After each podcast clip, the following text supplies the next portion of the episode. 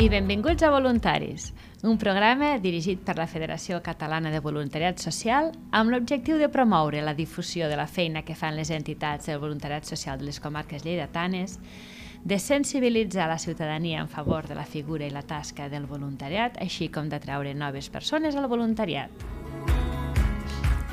Tenim amb nosaltres en Ramon Ferrer, coordinador de la Federació Lleida. Bon dia a tothom, ben trobats. I avui l'entitat social que ens acompanya és Fundació Aspros i per fer-ho comptem amb Rosa Herrera, coordinadora de Som i Serem, el Servei de Lleure i Voluntariat d'Aspros. Bon dia. I Esther Roca, la monitora de Som i Serem. Bon dia. Avui engeguem la, la segona temporada de podcast de voluntaris.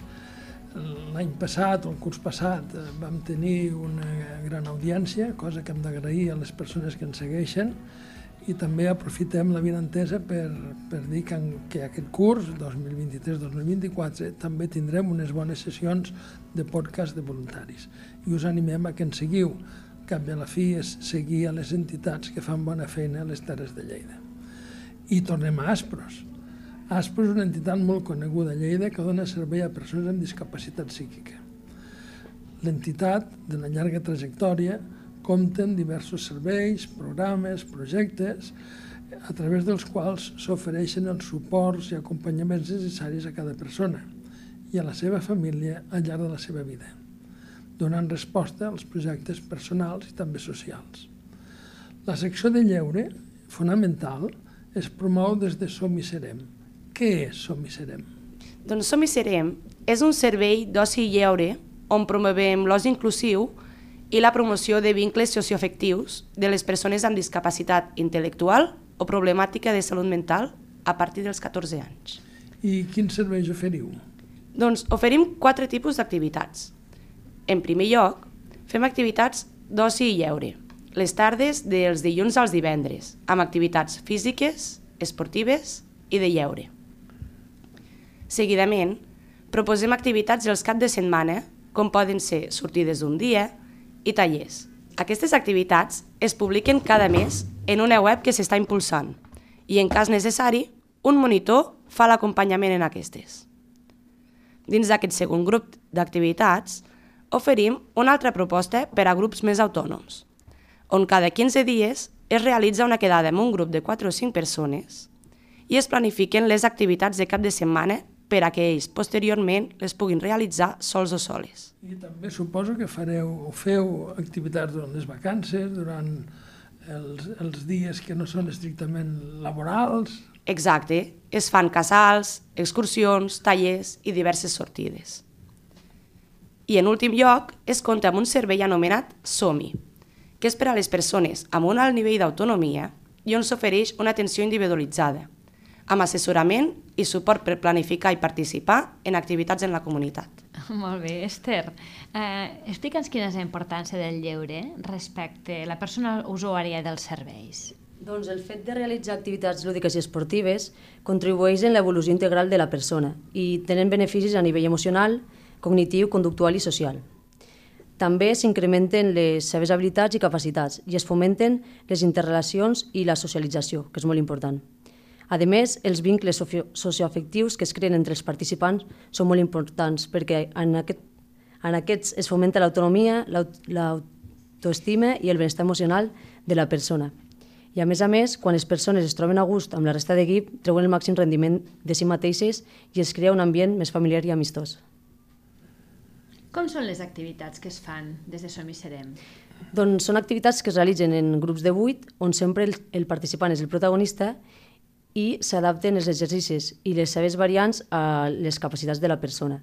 I realitzem tant exercicis individuals com a col·lectius i d'aquesta manera les persones aprenen a treballar en equip i s'organitzen. I en finalitzar la sessió sempre s'acaba reconeixent l'esforç i la participació per part del monitoratge i entre el grup d'iguals normalitzem que a l'acabar la sessió es xoquin les mans i així es reforci el vincle entre ells trobo que és una bona manera d'acabar qualsevol activitat, el de crear comunitat i establir lligams, que del que es tracta, d'establir lligams i de fer la vida plenament normalitzada de tothom.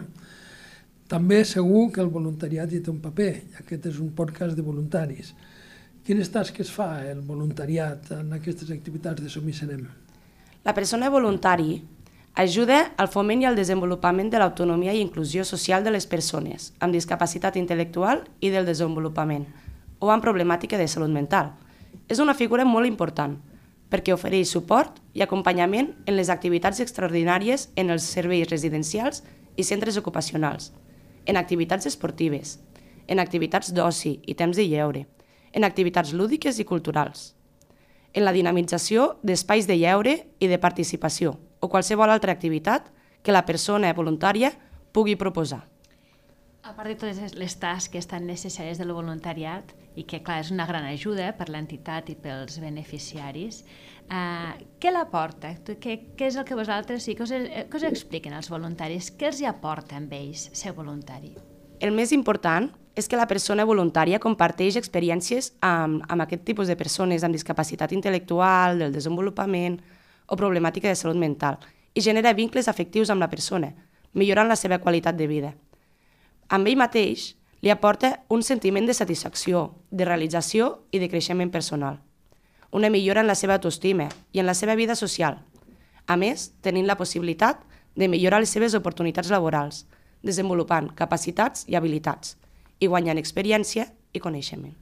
No hi ha cap dubte que ser voluntari té un gran valor per ell mateix i pels beneficis, tal com expliques, que se n'obtenen.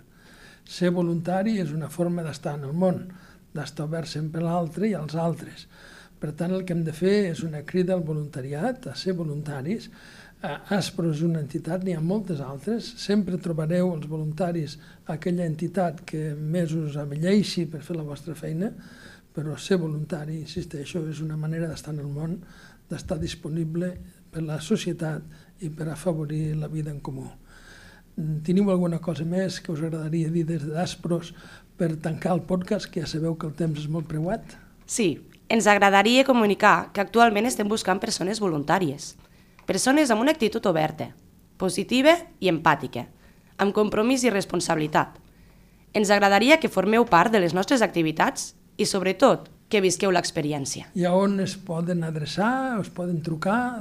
Ens poden enviar un correu a somiserem.aspros.cat o trucant al 663 614 076. Doncs truqueu i escriviu. Moltes gràcies a vosaltres dues i a Aspros per la feina que fan. Gràcies a Moltes gràcies a vosaltres. Gràcies.